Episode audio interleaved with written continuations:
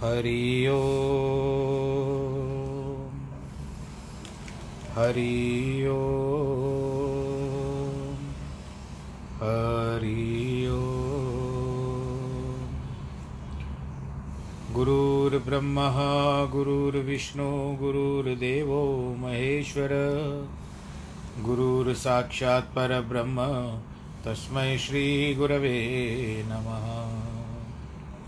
विघ्नेश्वराय वरदाय सुरप्रियाय लम्बोदराय सकला जगद्धिताय नागाननाय श्रुत्यगविभूषिताय गौरीसुताय गणनाथ नमो नमस्ते।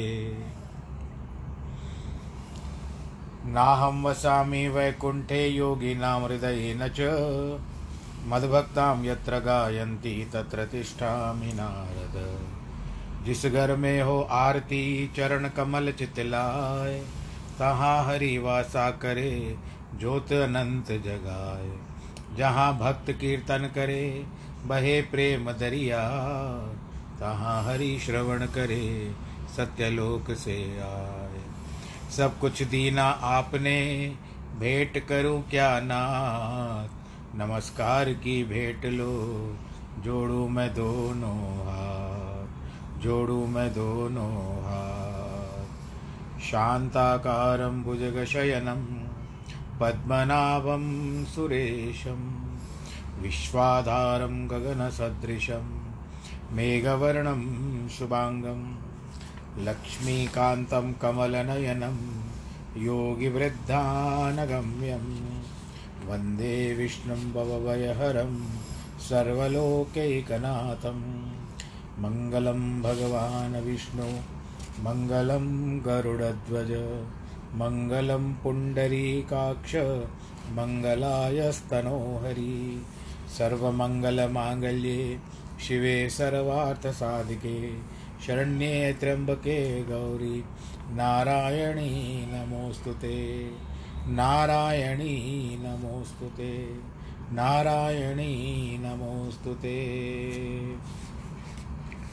श्रीकृष्णगोविन्द हरे मुरारे, हे नाथ नारायण वासुदेव श्रीकृष्णगोविन्द हरे मुरारे, हे नाथ नारायण वासुदेव हे नाथ नारायण वासुदेव श्रीनाथ नारायण वासुदेव हे नाथ नारायण वासुदेव श्रीनाथ नारायण वासुदेव नारायणं नमस्कृत्यं नरं चैव नरोत्तमं देवीं सरस्वतीं व्यासः ततो जयमुदीरयेत् कृष्णाय वासुदेवाय हरे परमात्मने। प्रणतक्लेशनाशाय गोविन्दाय नमो नमः ॐ नमो भगवते वासुदेवाय। द्वादश अक्षर ओम नमो भगवते वासुदेवाय से इस स्तुति को करते हुए आज हम अपना जो नियमित, जिसको आप लोग रूटीन कहते हो, वो नियमित भगवत गीता ज्ञान के पाठ की ओर अग्रसर हो रहे हैं। धीरे धीरे रे मना, धीरे सब कुछ होए, माली सींचे सौ गड़ा ऋतु आए फल होए। बस प्रार्थना भगवान जी से यही है कि हे प्रभु अगर अनजाने में भी कई लोगों से कोई भूल हो गई हो, या आज के वर्तमान समय में ये जो महामारी फैली हुई है, इसके द्वारा कोई विक्षिप्त हो चुका हो, जिसके ऊपर गहरा आघात लगा हुआ हो तो आप उसके कर्मों को क्षमा कर दें और उसको वापस से अपने परिवार के साथ फिर से जोड़ दें। किसी भी प्रकार से भगवान जी कष्ट जिस तरह से आपने कहा है, सत्यनारायण की कथा में भगवान जी ने कहा था कि मैं कलयुग में इतना कष्ट नहीं दूँगा। परंतु ये महामारी है, इसके लिए हमको भी थोड़ा सा सावधान होना चाहिए। मैं भगवान जी से यही प्रार्थना करूँगा कि जो भी इस दुख को भोग रहे हैं, भगवान न करे किसी दुश्मन के ऊपर भी आए, परंतु जो भुगतान कर रहे हैं, भगवान उनको भी जल्दी स्वस्थ कर दे। आप सब भी मिल करके और सबके लिए यह प्रार्थना अवश्य करना। चलिए, आज फिर से हम दसवें अध्याय में चल रहे हैं, वर्तमान है अभी। भगवत गीता में अठारह अध्याय में से हम आज दसवें अध्याय में पहुँच चुके हैं और यह भी आपको बता दूँ कि तीन महीने हो चुके हैं। अप्रैल तेरह से शुरू किया था, फिर मई पहला, मई, जून, जुलाई। ये तीसरा महीना होता है। अगर गिनती करोगे उसको तो कुल मिलाकर के चौथे महीने में चल रहे हैं। तो ज़्यादा समय न, नष्ट न करते हुए हम भगवान जी की वाणी की ओर अग्रसर होते हैं। अड़तीसवां श्लोक भगवान जी बता रहे हैं। दंडो दमयता मस्मी नीति रश्मि जिगीषताम मौनम चेवास्मि गुहियानाम ज्ञानम ज्ञानवता महम। दंड को यानी दंड देने वाला, जो प्रधान होता है दंड देने वाला, वो दंड मैं हूँ। विजय की इच्छा रखने वाले में न्याय कुल विजय मैं हूँ। गोपनीय पदार्थ में मौन मैं हूँ। ज्ञानवानों का ज्ञान मैं हूँ। अब जैसे गोपनीय पदार्थ क्या है? कोई हीरा है, कोयले की खान में है, पर वो कोयले की खान में पड़ा। आवाज़ नहीं करता है, पर वो पदार्थ तो है। इस संसार में आप लोग पाप, लोग, इस संसार में लोग पाप और कुकर्म करते हैं। उन्हें राजा या शासक दंड देते हैं। वह दंड भी भगवान का स्वरूप है, क्योंकि वह उनके कल्याण के लिए भविष्य में पाठ पढ़ाने के लिए होता है। यदि उन्हें दुष्कृतियों का दंड न दिया जाए तो वह न केवल अधिक दुष्कृत करेंगे, अपितु अन्य कई व्यक्ति भी ऐसे कुकर्म करना सीख जाएँगे। आज हम यही समझते हैं कि मनुष्य ने अपने आप को बहुत बड़ा समझ लिया था। बहुत ऊंचाई तक विचारधारा चली गई थी, परंतु कुदरत ने उस सब पर उलट फेर कर दिया है पूरा कि तू ये बुराई है जगत में, मैं बड़ा हूँ, मैं बड़ा। नीचे गिरता फिर भी कहता, मैं बड़ा हूँ, मैं बड़ा। रावण को था अभिमान सबसे कहता था कि मैं बड़ा पटक के रावण ने उसको धरती पे सुला करके पूछा, अब बता कि तू बड़ा कि मैं बड़ा? तो यही कहने का तात्पर्य है कि अब हम ये नहीं चाहेंगे कि ऐसे दंड प्राप्त हो। परंतु अपने कर्मों को सुधारा जा सकता है। ऐसे राज्य को सुचारू ढंग से संभालने, दुष्कृतों का दंड न दिया जाए तो वो और अधिक दुष्कृत करेंगे। अपितु तो अन्य कोई व्यक्ति भी ऐसे को कर्म करना सीख जाते हैं। दंड देना जुल्म नहीं है। अपितु दंड न देने से राजा या शासक का बल घट जाता है। ऐसा शासन राजा को सुचारू ढंग से संभाल नहीं सकता। राजा जनक यद्यपि पूर्ण ज्ञानी विदे थे तो भी कुकर्मियों को दंड देते ही थे। अन्यथा प्रजा का रक्षण कैसे संभव होगा? दुष्टों को दंडित किया जाता है, ताकि वे भविष्य में अपनी चाल चलन को सुधार सके। शासकों का जो न्याय या नीति व्यवहार है, उसमें नीति, न्याय परमात्मा के ही रूप है। जो शासक न्याय नहीं करते, दुष्टों को छोड़ देते हैं, वह गलत कर, काम करते हैं। परिणाम स्वरूप दुष्ट और दुष्टता करते हैं और अपने पाप, अपराध, पापों का और अपराधों का दायित्व संपूर्ण राज्य पर पड़ता है। ऐसे ये था कि सत्युग में कोई करता था तो संसार, फिर त्रेता युग में करता था तो देश, उसके बाद द्वापर में कोई करता था तो क्या कहते थे? कुल, और कलयुग में जो करेगा सो भरेगा। तो अब उसका असर भी संसार पर पड़ता है। जिसे परमेश्वर ने न्याय स्थान पर बिठाया है, वह यदि अन्याय करता है, वह अधर्म है अपने दायित्व के पीछे पीछे भागता है। गुप्त या छिपे हुए पदार्थों में मौन प्रभु का रूप है। मौन रहने से किसी की बात गोपनीयता की सुरक्षित भी रहती है। अन्यथा वह प्रकट हो जाती है। तो जब आपको कुछ बात हो तो मौन रहना चाहिए। आपसे कोई पूछ ले, आपके घर में धन संपदा कितनी है, मैं ऐसे ही थोड़ा सा ठिठोली कर रहा हूँ। आपकी धन संपदा कितनी है तो आप मौन रहोगे। उस समय उत्तर नहीं दो तो वही आपका मौन भगवान दिए भगवान कहते हैं कि ज्ञानवान का ज्ञान भी मैं ही हूँ। इस अध्याय में भगवान ने न केवल अपनी विभूतियों का वर्णन किया है, परंतु बड़े बड़े उपदेश भी दिए हैं, जो मानव जाति के लिए कल्याणकारी तथा सुख संपत्ति के लिए नितांत आवश्यक और लाभदायक है। एक श्लोक से प्रमाणित होता है कि पापियों और कुकर्मियों को दंड देना अवश्य है। राजा तथा शासक के लिए नीति और न्याय अनुसार व्यवहार करना नितांत आवश्यक है। अन्यथा उस राजा को भी अधर्मी माना जाएगा। वर्तमान की बात छोड़ दीजिए हम लोग। पापियों और अपराधियों को दंडित न करने से वातावरण दूषित होता है और अच्छे अच्छे लोगों पर भी उसका कुप्रभाव पड़ता है। उनके मन में विकार पैदा होते हैं। वर्तमान में नारियों को इस तरह से, वर्तमान में जिस तरह से आधुनिकता आ गई है, उसको भी अपने आप से सोचना चाहिए। अब भूतकाल में कहा जाता था कि नारियों का सर्वाधिक मूल्यवान भूषण है लज्जा। लज्जा नाम नारी नाम भूषणम यहाँ पर लिखा हुआ है। शरीर के इस तरह से परिधान जो होते हैं, वो अब अत्याधुनिक हो गए हैं। तो प्रभाव पड़ता है। अब यहाँ पर रामायण में स्पष्ट कथन है कि जो रामचंद्र लंका पर चढ़ आया, वह सभी के साधारण कर्मों का फल हमें मिल रहा है। क्योंकि राजा यदि दुष्ट है, जालिम है तो प्रजा भी तो वैसे ही होगी। यथा राजा तथा प्रजा। दुष्ट शासकों को कोई सत्परम परामर्श देता है तो वो उसके शत्रु बन जाते हैं। भगवान दयालु और रक्षक है, परंतु पापों और दुष्कर्मों का फल अवश्य देते हैं। माता पिता बालकों को दंड देते हैं ताकि वे सुधरे। यह सब उनकी भलाई के लिए है। अन्यथा वे बिगड़ जाएँगे। किंतु परमेश्वर से आए हुए दंड को हम उस दृष्टिकोण से नहीं देखते। उल्टे उस पर अप्रसन्न होकर उसे उसका अत्याचार मान लेते हैं, जो अनुचित है। एक लखपति सेठ एक बार अपनी सुंदर गाड़ी में बैठकर सैल के लिए निकला। बाज़ार में सभी दुकानें खुली थी। अकस्मात एक गेंद आई। सीधी आकर उसे लगी। पगड़ी नीचे गिर गई। उसको बहुत गुस्सा आ गया। उसके अनुचर को भी बड़ा गुस्सा आया और हाहाकार मच गया।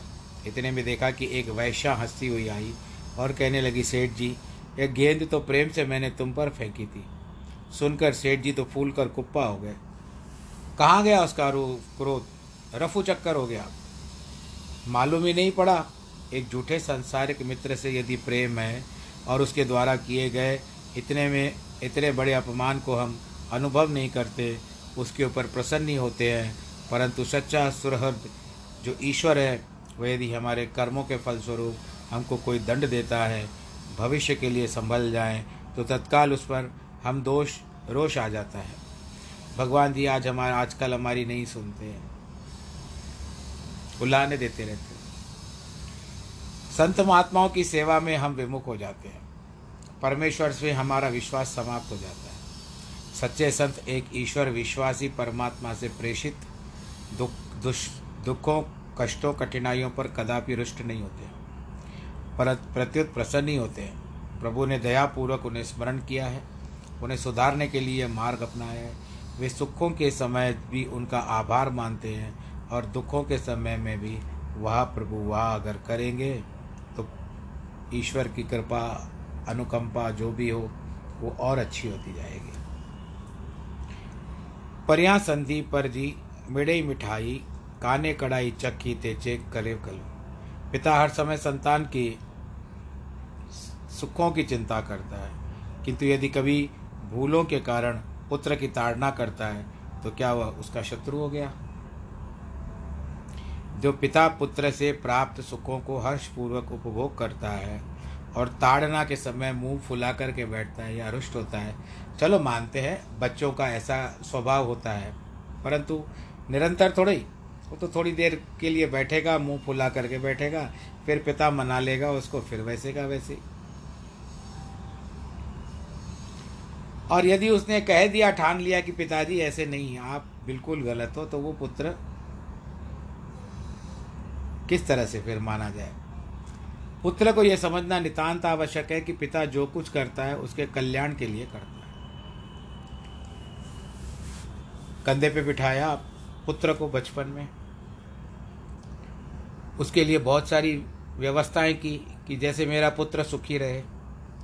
जब अस्वस्थ होता पुत्र तो उस समय रात रात बाद जाग करके माता या पिता उसके लिए भगवान से खैर मनाते कि हमारा बालक जल्दी जल्दी ठीक हो जाए। एक सुई भी चोट, सुई की चोट भी सहन नहीं कर पाते अपने बालक के ऊपर।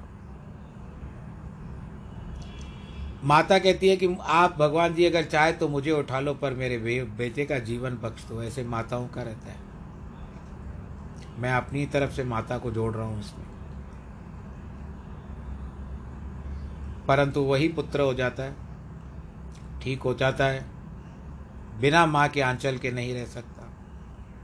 और अंततः जब वो पराया हो जाता है, का आप लोग दिल पे मत लेना।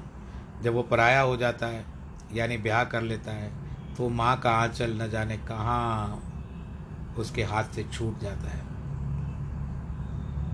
और फिर परिवार को माता पिता के ऊपर दोषारोपण करता है। वो उनके किए हुए कर्मों को, उनके प्रति उपकार को अपकार मानता है।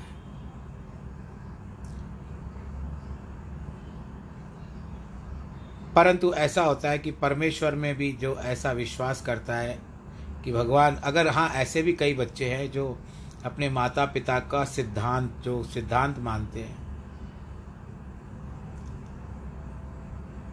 सैद्धांतिक रूप से अपने बड़ों के अनुसार चलते हैं, ऐसे भी कई बच्चे हैं। खैर, इसमें विविधता है, वैरायटी है। पसंद अपनी अपनी, ख्याल अपना अपना। परमेश्वर में भी हमको विश्वास करना चाहिए, तभी उसकी नौका पार लगती है। आपको बताया कि विनोद अग्रवाल जी का एक बहुत अच्छा भजन है। भजन गायक हैं वे। मेरा आपकी दया से सब काम हो रहा है।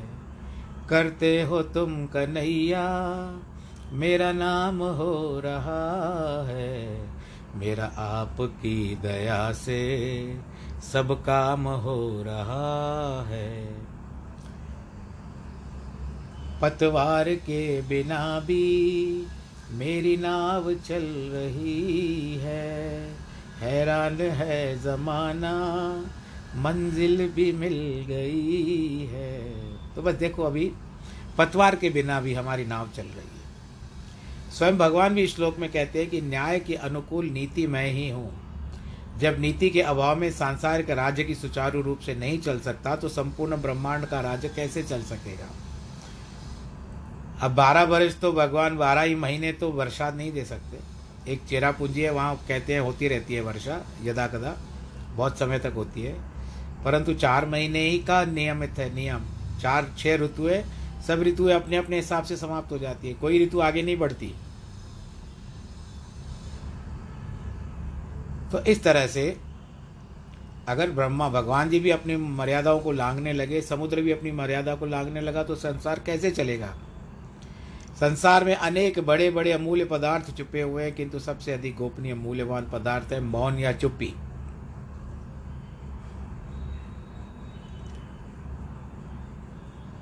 वाणी में निसंदेह बड़ी शक्ति है, किंतु वाचालता वाचालता भी अच्छी है, परंतु सकारात्मक हो। व्यर्थ की बड़बड़ और मूर्ख का मूर्खता का चिन्ह नहीं होना चाहिए, वाचालता। में एक शब्द से काम निकलता हो तो दो शब्दों का उच्चारण ना करो। आत्म तत्व से साक्षात्कार को भी मौन कहा जा सकता है। इसका अन्य अर्थ यह भी है कि जो बात गुप्त रखनी है, उस विषय में मौन ही सबसे अच्छा है। मैं चुप रहूँगी या मैं चुप रहूँगा? अन्यथा वह रहस्य प्रकट हो जाएगा। गोपनीय बातों में चुप्पी साधना नितांत आवश्यक है। ज्ञानवानों में जो ज्ञान की शक्ति है, उसकी प्राप्ति के लिए उनका ईश्वरीय शक्ति में पूर्ण विश्वास होना आवश्यक है। किसी शिष्य ने गुरु से पूछा, भगवान, आप सदैव सत्संग का उपदेश देते हैं। उसमें विश्वास रखो सोच बताइए वह क्या है? उसका स्वरूप क्या है? गुरु ने उत्तर दिया, प्यारे, विश्वास स्वर्ग के या वैकुंठ के द्वार की कुंजी है। और स्वर्ग के सुखों का घर है। जब हमें वेद शास्त्र दम ग्रंथों से विश्वास होगा, तभी हमारा बेड़ा पार होगा। अतएव संत महात्मा जो वचन कहते हैं, उन पर विश्वास करते हुए उसके अनुसार व्यवहार करना चाहिए। भगवान अर्जुन को पहले ही बता चुके हैं कि यदि किसी को ज्ञान प्राप्ति की इच्छा हो तो सर्वप्रथम उसे धर्मशास्त्रों पर विश्वास होना चाहिए। फिर उसे अपने इंद्रियों को वश में करना चाहिए। योग सिद्धि को प्राप्त करके उपरांत सदगुरु के दिए मंत्र को श्रद्धा से, विश्वास से जपे। जो पापी है, उसके लिए भगवान ने कहा है, उनकी मुझमें श्रद्धा नहीं है, इसलिए वे मुझे नहीं पा सकते। आत्मविद्या में लक्ष्य तक नहीं पहुंचेगा। जिसकी श्रद्धा, जिसका विश्वास अडिग है, सदगुरु का अन्वेषण। खोजना प्रभु को किया जाए, परंतु उसके बाद उसमें पूर्ण विश्वास और श्रद्धा धारण करना आवश्यक है। अन्यथा कल्याण नहीं होगा। यच्चापि सर्वभूतानां बीजं तदमर्जुन न तदस्ति विना यस्यां मन्यां मयां भूतां न तदस्ति विना यस्यां मयां भूतम चराचरम। हे अर्जुन, जितने ही प्राणी मात्र हैं, उन सभी का बीज मैं हूँ। कोई भी ऐसा स्थावर एक स्थान पर खड़ा, अचल, जंगम, इच्छानुसार चलने वाला मुझसे रहित हो, नहीं है। जो चेतन सभी जीवों की उत्पत्ति का मूल कारण, अर्थात बीज या आदि है, भगवान कहते हैं कि मैं हूँ। मेरे बिना जंगम और स्थावर, वस्तुओं का कोई अस्तित्व नहीं है। अर्थात सभी कुछ मैं ही हूँ। मेरी ही सत्ता का प्रकाश सभी में व्यापक है। जब सभी पदार्थ का पदार्थों का बीज, कारण स्वयं एक भगवान ही है तो फिर पीपल के बीज से पीपल की उद्भुत बाहर निकलेगा, होगा आम की गुटली से आम का वृक्ष। उस दिन मैंने कहा था कि यदि आप लोगों पूछोगे तो आपको इस पीपल के वृक्ष के बारे में बताऊँगा। प्रश्न तो क्या होता है कि पीपल को मान्यता है। बाकी जैसे आप लोगों का विश्वास हो, मैं आप लोगों के विश्वास पर मैं कोई ठेस नहीं पहुंचाऊँगा, न कि कोई इससे बाहर जाऊँगा। ये केवल जो प्रथा है, वो मैं आपको केवल दो शब्दों में सुनाना चाहता हूँ। उस दिन बताया गया था कि पीपल का पेड़ होता है ना, वो कहीं भी ऊपर छत पर निकल आता है। तो उसमें दरिद्रा का वास है। क्योंकि उदालक मुनि ने अपनी पत्नी, जो भगवान विष्णु की साली लक्ष्मी की बहन बड़ी ज्येष्ठा भी नाम था, उसका अग्रजा भी नाम था, वो बदसूरत थी। जब समुद्र मंथन हुआ तो माता लक्ष्मी का प्रादुर्भाव हुआ तो तैयारी हो गई कि भगवान विष्णु और माता लक्ष्मी का ब्याह हो जाए। तो उस समय में क्या हुआ, लक्ष्मी कहती है, प्रभु, मैं एक निवेदन करना चाहती हूँ कि क्या कभी कोई बड़े हुए होते हुए छोटे का ब्याह हो सकता है? ये उस समय की बात है। कहती, नहीं, बताओ क्या है? कहती है मेरी बड़ी बहन बैठी है। पहले उसका ब्याह करवा दीजिए। कहते, ठीक है, बुलाओ। इतने सारे हैं, चौरासी। कोई ना कोई देख लेगा। तैतीस करोड़ हैं यहाँ पर सब ठहरे हुए। लक्ष्मी को बुलाया गया। जैसे लक्ष्मी आई और सबने घबरा कर अपने अपने हृदय पे हाथ रख लिया, छाती पे हाथ रख दिया अरे भगवान, हमको कहीं आज्ञा न दे दें कि इसके साथ ब्याह करो। इतने श्वेत, श्याम, बाल और मुख से दुर्गंध निकल रही थी। दांत भी कटे फटे किसी तरह से, कुरूप थी बिल्कुल। जहाँ लक्ष्मी इतनी सुंदर, वहाँ अलक्ष्मी दरिद्रा इतनी कुरूप। तो भगवान जी ने सबकी ओर देखा सबने हाथ जोड़ लिए कि हमको स्वीकार नहीं है। अब करें तो क्या? भगवान का कार्य भी रुक गया। उस समय ब्रह्मा जी के एक मानस पुत्र है, जिनका नाम उद्दालक मुनि है। उन्होंने स्वीकार किया, प्रभु, मैं इसके साथ ब्याह करता हूँ क्योंकि आपकी आज्ञा है। तो उदालक के साथ अलक्ष्मी का ब्याह हो गया और विष्णु भगवान जी के साथ माता लक्ष्मी का ब्याह हो गया। अब यहाँ तो बात समाप्त हो गई कि ब्याह हो गया, सब अपने अपने।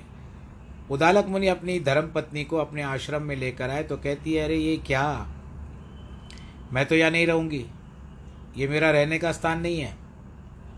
उदालक मुनि कहता मेरा तो भाई यही स्थान है। कहते, नहीं अच्छा तुम किस स्थान पर रहना पसंद करती हो?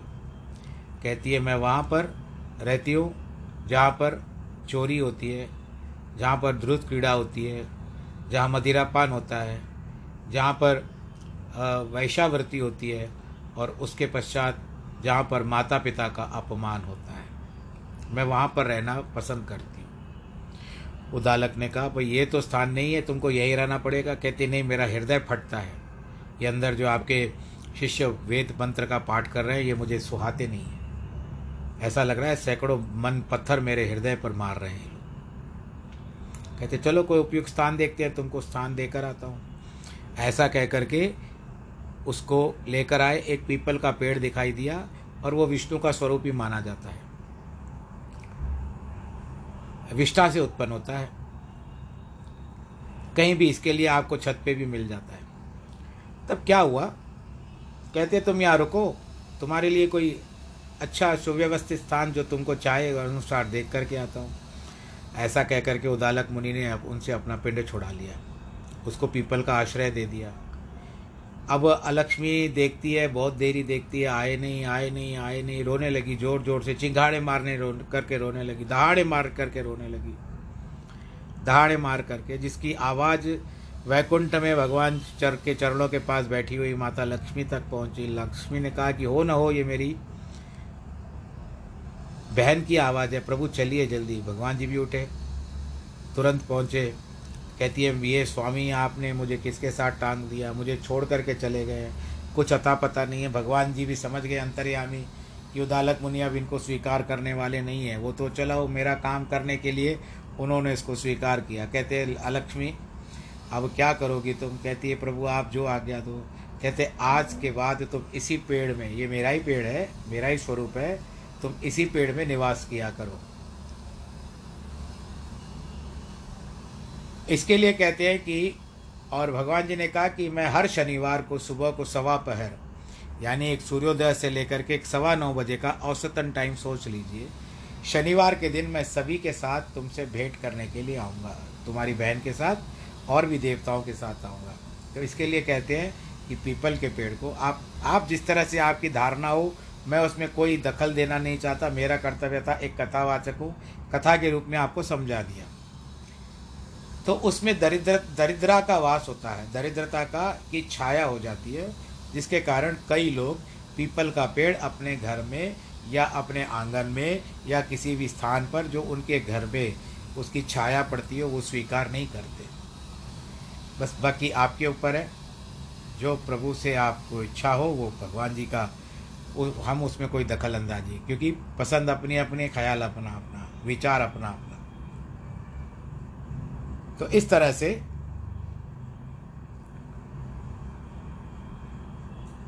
गुरु अर्जन देव जी ने स्पष्ट रूप से लिखा है कि ब्रह्मांड में जितने जड़ जड़ चेतन पदार्थ है, परमात्मा का स्वरूप है, आप सत्य किया सब सत्य, तिस सत्य सगले उत्पत्ति।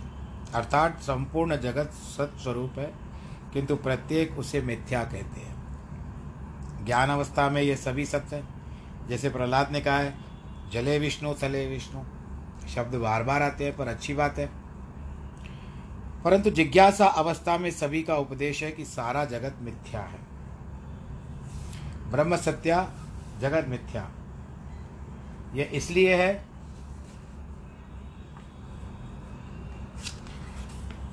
कि सांसारिक पदार्थों में के प्रति वैराग्य उत्पन्न हो। वास्तव में ये दोनों बातें बराबर है। प्रत्येक पदार्थ का नाम और रूप मिथ्या है। शेष उसमें ब्रह्म स्वरूप है। वही सत्य है। प्रत्येक पदार्थ में पाँच अंग होते हैं। प्रथम अस्थि, यानी अस्तित्व, हस्ति माना जाना। दूसरा बाती, दृश्यमान दिखाई देना। तीसरा प्रियत्व अच्छा लगना, नाम और रूप। अस्थि भाति प्रियत्व, ये तीनों स्थायी है, परंतु नाम रूप में परिवर्तित होते रहते हैं। अस्थि, बाति, प्रियत्व प्रत्येक पदार्थ में है। यह जीव के संपूर्ण समय रहते हैं। इसलिए वे परमात्मा के समान सचिदानंद रूप है, मिथ्या नहीं है। किंतु उनका जो रूप, नाम रूप है, वह परिवर्तित होता रहता है। नाम सत्य नाम रूप असत्य है, मिथ्या है। एक मनुष्य भी समस्त जीवन में एक समान रंग रूप वाला नहीं रह सकता। मरण के पश्चात भी उसका रूप, रंग, नाम परिवर्तित हो जाता है। इसलिए कहा जाता है, जगत की झूठी देखी प्रीति मरने के पश्चात जब वह शव बन जाता है तो भी सभी उसे बाहर निकालने की चिंता करते हैं। संसार में अभिमान भी नाम रूप का है। अस्थि बाती प्रियत्व का तो किसी का भी अभिमान नहीं होता, क्योंकि वह तो सभी के समान रूप में रहता है। व्यक्ति यदि अभिमान करता है तो माया, संतान, भूमि, पत्नी आदि का जिनमें कोई स्थिर नहीं है, स्थायी नहीं है, चाहे हमारा पुत्र या कोई भी परिवार वाला हो, कोई भी जीव हो वह स्थिर नहीं है। अब जो नाम लग चुका है, इसको हमको काटना है। रावण की भी यही अभिलाषा था कि उसका नाम सर्वथा रहे, किंतु ऐसा नहीं हुआ, उल्टा हो गया। काल पाश मृत्यु के जीव के जकड़े बैठे हैं, किसी को भी छोड़ता नहीं है। उस पास को काटने के लिए ज्ञान की उपलब्धि आवश्यक है। तभी कर्मों का फल समाप्त होता है, जन्म मरण का चक्कर छूट जाता है। एक ब्राह्मण किसी खेत में आया।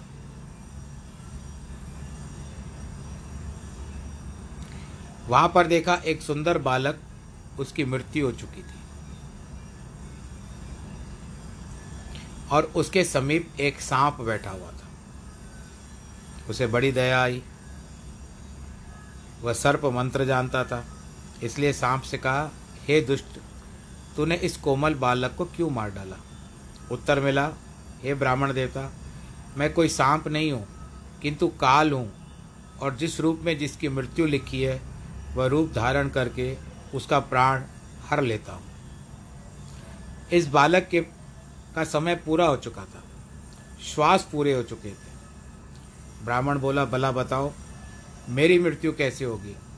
काल बोला, गंगा नदी में एक मगर तुझे अब खा जाएगा। तो उसका भोग भक्ष पदार्थ बन जाएगा। और मैं ही वह मगरमच्छ बन करके तुझे मारूँगा। ब्राह्मण ने दृढ़ निश्चय किया, अब गंगा से दूर, अति दूर, किसी भी अन्य नगर में जाकर रहूँगा। अन्य शब्दों में उसने चाहा कि उसके नाम रूप में कोई परिवर्तन न हो और न वह बीकानेर तो वह बीकानेर नगर में जाकर के बस गया। जहाँ पर गंगा तो क्या जल की कोई लहर तक नहीं थी। वहाँ जाकर वह किसी राजकुमार का पुरोहित बन गया। कुछ कुछ काल पश्चात राजकुमार को अयोध्या जाना पड़ा। अपने पुरोहित उस ब्राह्मण को भी साथ लेके गया ब्राह्मण की इच्छा नहीं थी, परंतु अब क्या करे? राजा का काम है। विवश होकर ब्राह्मण गया तो सही, परंतु विचार किया कि मार्ग में मैं गंगा स्नान नहीं करूँगा। जब गंगा के तीर पर पहुँचे तो राजकुमार तथा उसके अन्य लोगों ने स्नान किया। किंतु वह ब्राह्मण तो अपने कपड़े नहीं उतार रहा था। कितना ही आग्रह किया गया। अंत में राजकुमार ने कहा अच्छा पंडित जी, आप स्नान नहीं कर रहे हो। कम से कम हाथ तो आगे बढ़ाओ। मुझसे दान तो लो लो, मैंने स्नान किया है। अतः वह पाँवों को गंगा जल में डुबाकर दान ग्रहण करने लगा, क्योंकि गंगा स्नान के समय दान जल के अंदर रह कर के दिया जाता है।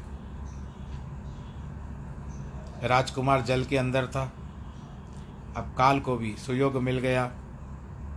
मगरमच्छ का रूप धर करके आ गया।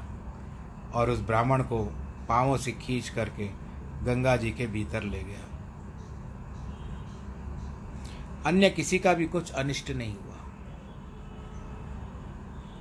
ब्राह्मण का नाम रूप बदल गया। तो क्या उसका मृत्यु ने उसका साथ छोड़ दिया? उसका पीछा छोड़ दिया? नहीं। जिसका जैसे जैसे घटता है। कई लोगों की मृत्यु कहाँ कहाँ पर हो जाती है? कभी कभी हवाई जहाज़ जो उड़ते हैं, विदेश से आते हैं, वो समुद्र में गिर जाते हैं। इसका कोई भी पार नहीं पा सकता।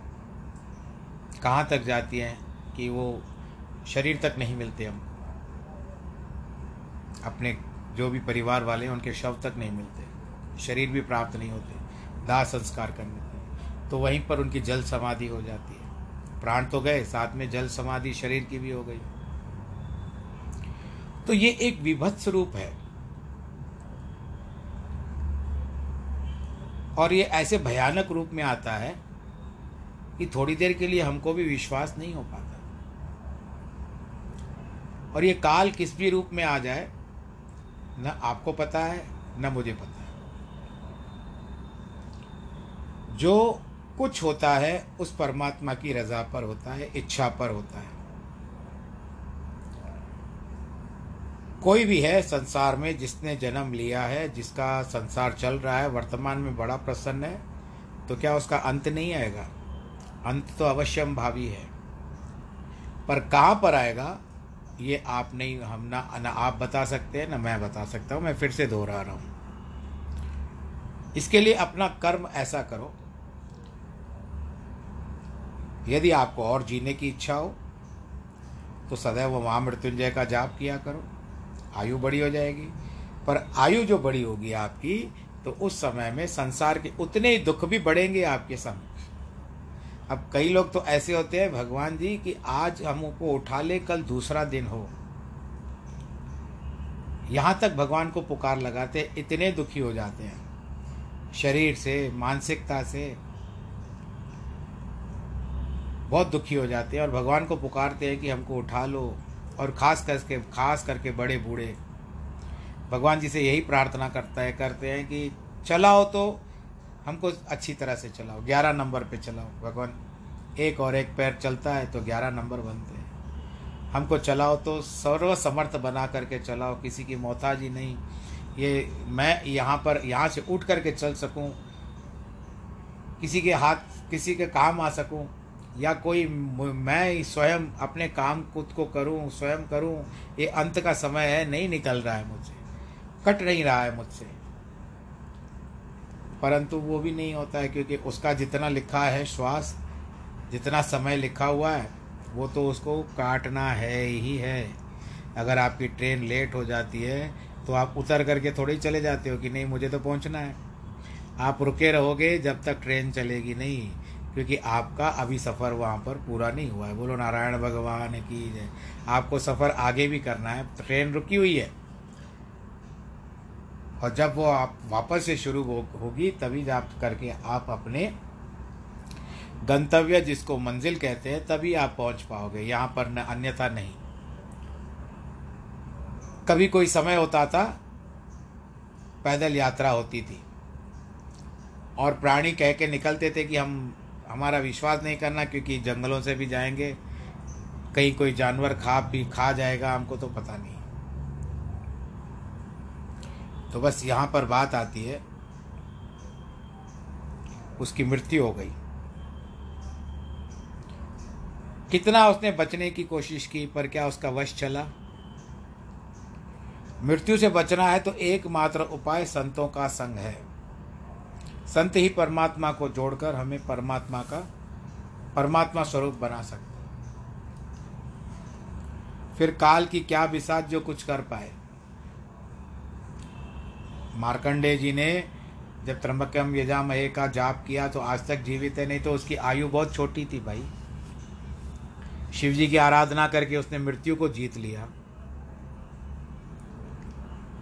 जैसे बरगद के एक सरसों जितने दाने रूपी बीज में समस्त वृक्ष समाया हुआ है। वैसे ही परमेश्वर भी संपूर्ण ब्रह्मांड में व्याप्त है। बरगद के वृक्ष का वज़न सैकड़ों मन होता है और कई हाथी भी उसे गिरा नहीं सकते। किंतु पैदा तो वह तिल जितने बीज से ही होता है, सरसों जितना बीज। इसी प्रकार नाना प्रकार की यह सारी सृष्टि पूरी तरह परमेश्वर में स्थित है। उसी बीज रूपी परमेश्वर की उपासना करना यथेष्ट है। वह वह ऐसा ही है कि वृक्षों के मूल को पानी देना। और पानी कब देते हो आप? सुबह समय दे देते हो कई लोग तो। तो वो सुबह का समय होता है, फिर शाम का समय होता है, फिर आप यहाँ पर भगवत गीता के सुनने के लिए आ जाते हो। पर यह भी कहता है कि अब मेरा समय पूरा हुआ। विश्राम दे देते हैं कथा को। आज के प्रसंग को यहाँ पर हम लोग विश्राम देते हैं। आज जिनकी वैवाहिक वर्षगांठ है और जिनके जन्मदिन है अथवा उनके बच्चों के भी हैं, उनको बहुत बहुत आशीर्वाद और बहुत बहुत बधाई। ईश्वर करे, आप सदैव सुरक्षित रहे, आनंदित रहे, परिवार के साथ संग रहे और भगवान जी से अच्छी प्रार्थना करें, सबकी भलाई सोचें।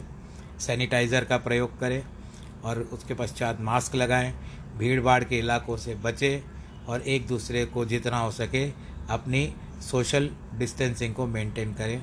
सर्वे भवन्तु सुखिनः सर्वे संतु निरामया, सर्वे भद्राणी पश्यंतु माँ कश्चित् दुःखभाग् भवेत्। नमो नारायण नमो नारायण नमो नारायण।